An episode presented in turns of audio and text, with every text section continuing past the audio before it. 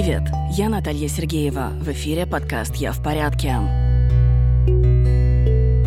В завершении сезона мы расскажем вам истории еще двух молодых людей из Украины. Полины, 24-летней журналистки из Херсонской области, с которой я познакомилась на тренинге в Варшаве, и 19-летнего студента Никиты. Он родом из Одессы. Из-за войны их жизнь пошла под откос, наполнилась страхами, травмами и переживаниями, которые они пытаются побороть.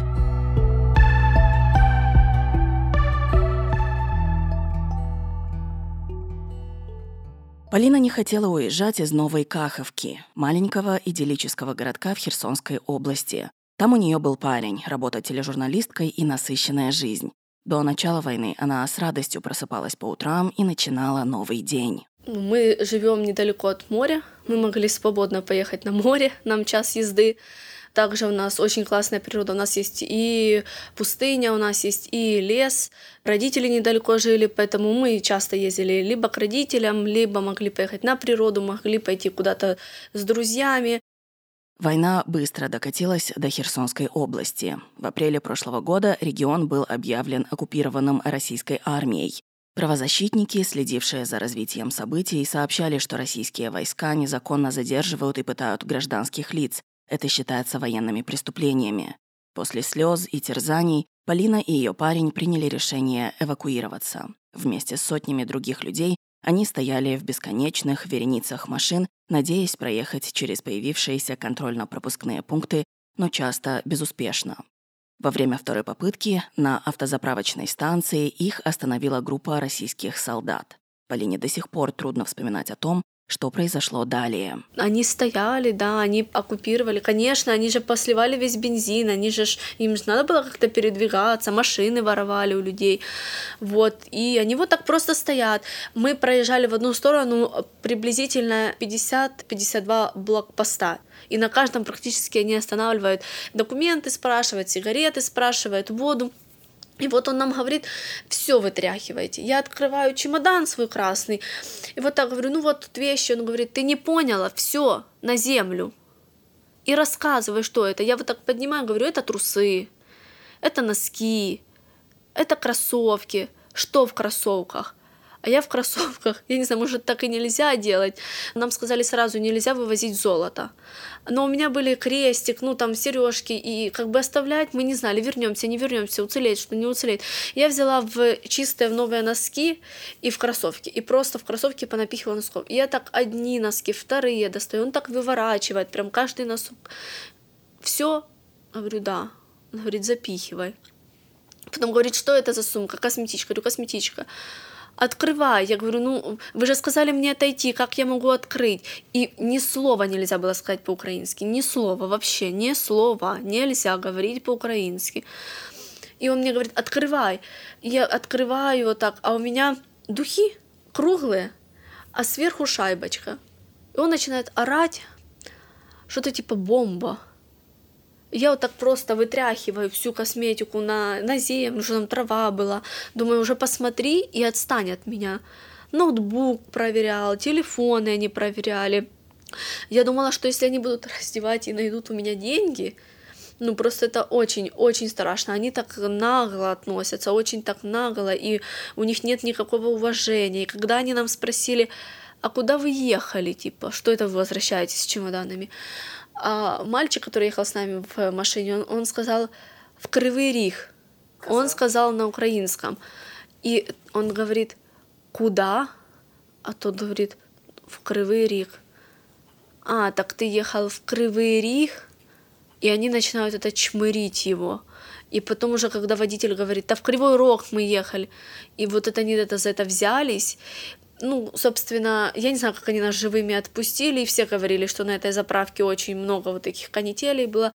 С третьей попытки Полине и ее парню удалось выехать из Херсонской области.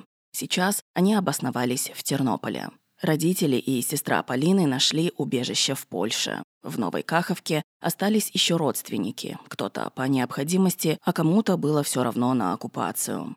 Воздушные тревоги уже не так часто будет ее, но Полина не может игнорировать происходящее в Херсоне. Слишком часто об этом пишут в новостях. Он очень пострадал, очень. Я туда не ездила, но я вижу, как выставляют э, публикации мои знакомые, я вижу, как выставляют волонтеры. Я работаю еще параллельно на Херсон Плюс, и мы до сих пор пишем материалы, мы общаемся с людьми, мы снимаем, у нас есть оператор там, который постоянно нам рассказывает. То есть город, особенно те дома, которые возле Днепра, особенно те, которые возле Антоновского моста, почти ничего нет. Либо есть какая-то коробка. В другом городе, который российские военные постоянно бомбят, Одесса, жил 19-летний Никита. Даже спустя полтора года он отчетливо помнит, каково это – укрываться в подвале. Мы там ели, у нас были мелкие, там рисовали что-то на стенах, ждали. Ну, то есть были тревоги, были где-то час-два. Было, конечно, и 4, и 6, но это редкость. Так что просто отсиживали и возвращались. Конечно, первые два раза невозможно думать, но когда там уже десятый, пятнадцатый раз, то уже все, уже хочется чем-то заняться. Ну, обычно или играл в какие-то игры, которые не требуют интернета, или читал. Стивен Кинг «Кристина», ужастик. Мне просто нравится этот автор. Еще до войны он планировал поехать учиться в Словакию. Никита собирался освоить язык и думал поступать на факультет в сфере IT в один из университетов Братиславы. Но вторжение России в Украину вынудило его уехать безо всякой подготовки, в одиночестве и растерянности. Очень сложно было одному находиться в Словакии вот целое лето. Очень-очень сложно, при том, что жил я, скажем так, с незнакомым человеком в одной комнате. Очень было сложно, очень не хотелось ехать. То есть я вообще был против, чтобы ехать. Просто меня родители прям, можно сказать, силой заставили. И, конечно же, очень скучал первое время.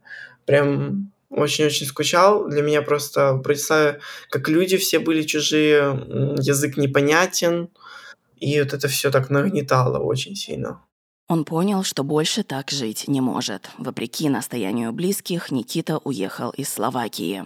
Я понял, что ну я же могу по факту поехать там в Молдову, тоже работать, ну, тоже жилье найти и ко мне смогут родственники там раз в месяц ехать, там девушка тоже раз в месяц может приезжать. Мама была сначала против, но потом как-то моя настойчивость все-таки. Я сам поехал, можно сказать.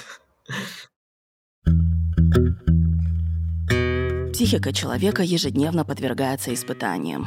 Будь то война или семейные проблемы, кризисные ситуации вызывают лавину гормонов стресса, влияющих на наше самочувствие. Сердцебиение учащаются, мышцы напрягаются, усиливается потоотделение.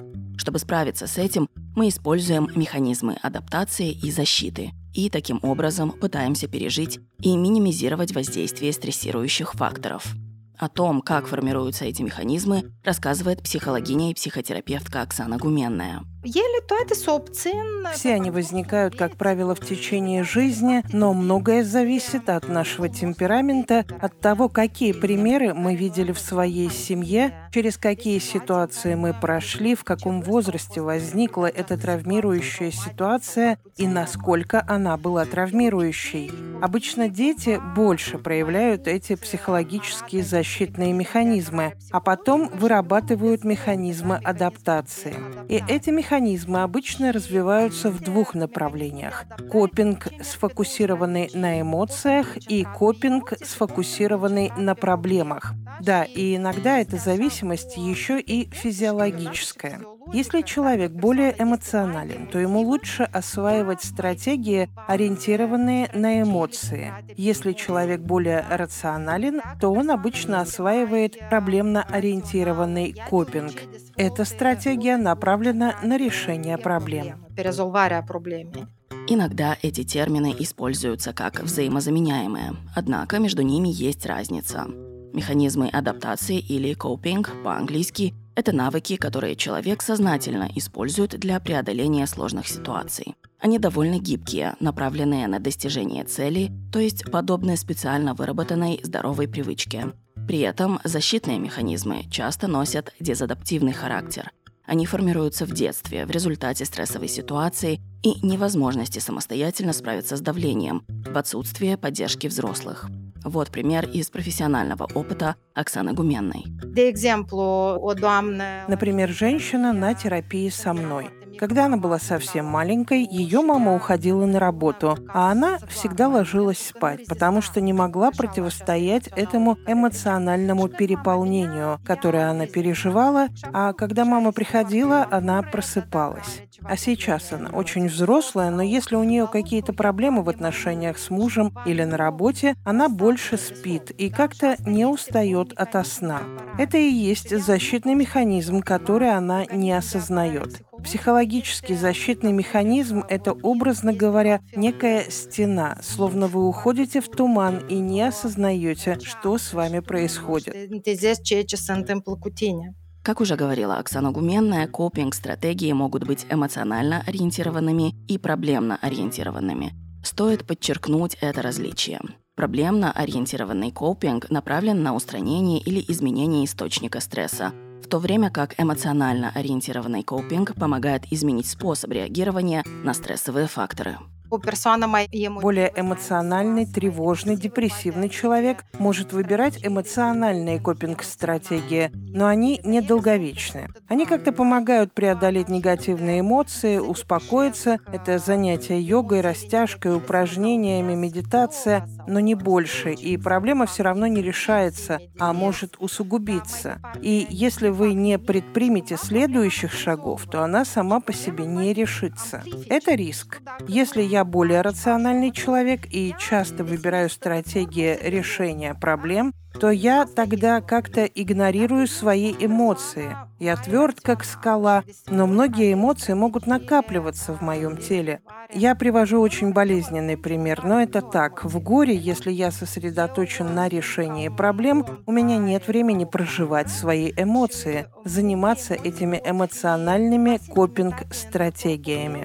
Лучше всего, когда человек на протяжении всей своей жизни учится различным стратегиям адаптации в зависимости от ситуации, в которой он оказался. Все эти стратегии могут быть функциональными и дисфункциональными. Дисфункциональные механизмы часто являются результатом жестокого обращения в детстве. К таким механизмам относятся чрезмерное употребление алкоголя и наркотиков, приступы гнева, отрицание или игнорирование проблемы, переедание, негативные мысли и изоляция от окружающих. Если мы чрезмерно используем эти дисфункциональные механизмы преодоления, они могут превратиться в долгосрочные проблемы с психическим здоровьем и повлиять на качество нашей жизни, говорит Оксана Гуменная. Именно поэтому важно обращать внимание на свое поведение в стрессовых ситуациях и осваивать здоровые стратегии преодоления. Глубокое дыхание, медитация, физические упражнения, общение с друзьями, ведение дневника.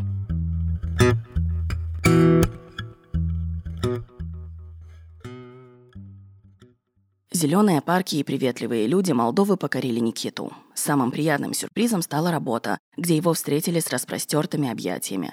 Он обратился в неправительственную организацию «Позитивная инициатива», которая помогает украинцам интегрироваться на рынке труда в Молдове. Так он оказался в автосервисе. Несколько месяцев он мыл машины и обрел новых друзей. Круто еще, что отмечаем день рождения каждого коллеги. Мой тоже это отметили. 19, мне тогда 19 стукнуло.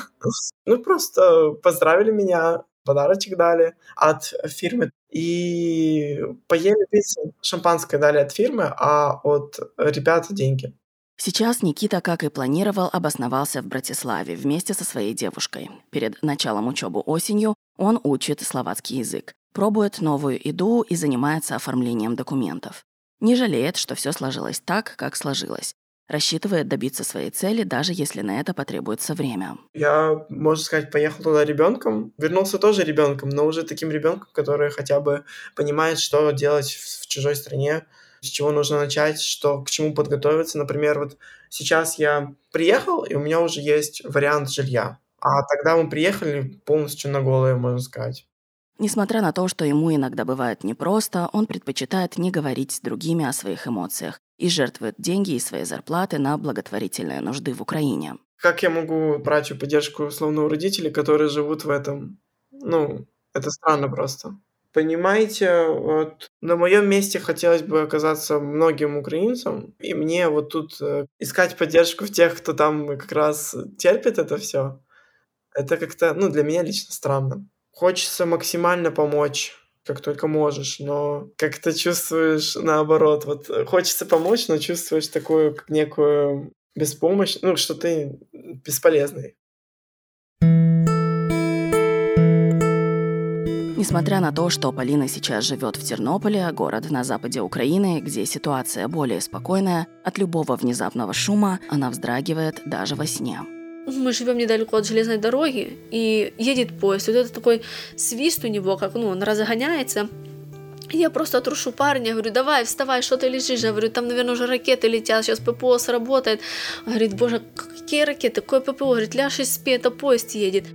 Работа журналисткой – это и возможность поддержания иллюзии контроля, но и дополнительный источник тревоги. Я знаю, что у меня уже нарушена психика. Ну, я там, что печатаю, печатаю, печатаю, вижу там, угу, выставили про какого-то военного. Ну, он жив, здоров, я понимаю, там, или про каких-то людей. Все, я начинаю плакать.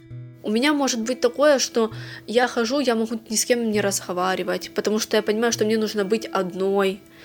И на самом деле на психику это очень сильно, вот э, психическое такое давление. И одно время я там пила валерьянку. Мне говорят, нельзя ей увлекаться, потому что ты, ну, ты подсаживаешь организм, потом тебе будет сложнее. В Тернополе я изначально не работала, потом я поняла, что если я не найду какую-то работу, я просто поеду крышей ну вот у меня просто слетит крыша от того, что ты сидишь, читаешь постоянно новости. Да, мы тут пишем новости тоже, и про войну, и про все, но ты отвлекаешься, и ты где-то делаешь вот такой баланс, что это работа, тебе нужно сделать, а потом, когда ты садишься ночью и начинаешь читать все по-другому, ты пропускаешь это через себя. 24-летняя девушка поняла, что ей необходимо начать заботиться о себе, иначе ничего хорошего ждать не стоит. Поэтому сейчас, если есть возможность мы берем и едем на выходные там куда-то отдохнуть. Если вот э, дни рождения, то мы вот как-то не дарим что-то такое, там какой-то предмет или что-то, мы дарим эмоции, потому что ты понимаешь, э, сегодня у тебя это есть, завтра что-то прилетела ракета, все этого нет. Эмоции, они с тобой, ну вот как бы навсегда. Ездили, вот, на квадроциклах катались. Оно очень хорошо помогает вообще, оно такой адреналин, прям если чего-то хочется, надо идти и делать. Потому что, ну, типа, я так, ну, все, все откладывают, и я откладываю. Сейчас смотрю, что уже никто не откладывает, потому что нет смысла, и ты не знаешь, что сегодня будет. Вроде ты живешь в Тернополе, в который прилетела за всю войну два раза, и то в промзону, как бы. Ну, никто ж не знает, куда будет следующая ракета. Недавно, впервые за полтора года, Полина съездила к родителям, обосновавшимся в Польше. Она с нетерпением ждала этой поездки, но травмы, словно призраки прошлого, преследуют ее. Когда я ехала в Польшу, вот уже, и нас выборочно просто спрашивали чемоданы. Я знала, что я ничего запретного не везу. У меня там пижама, белье, косметика, там, ну, как у всех, стандартный набор.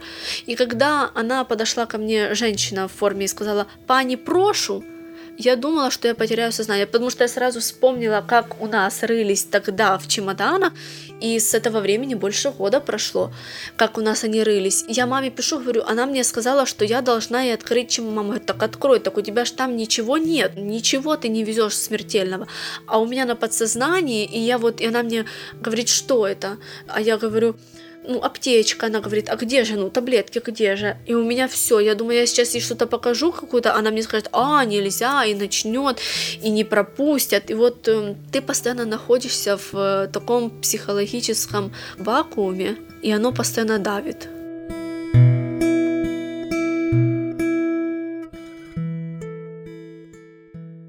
Беспокойство психологов и экспертов вызывают долгосрочные последствия неопределенности, в которой украинцы живут уже более 500 дней, говорит Оксана Гуменная.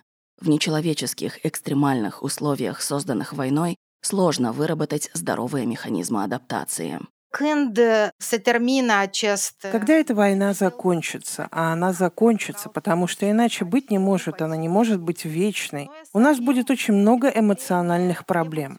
Потому что, очевидно, если есть функциональные стратегии эмоциональной адаптации и есть дисфункциональные, например, употребление алкоголя или психоактивных веществ. И когда мы выйдем из этой трагедии, многие люди окажутся в ситуации зависимости и в ситуации неуверенности, когда будет очень трудно планировать, потому что ты будешь жить с такой травмой. Я ничего не могу сделать, это как бы синдром выученной беспомощности.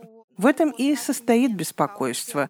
Я думаю, что только когда эта война закончится, мы действительно увидим, что будет происходить.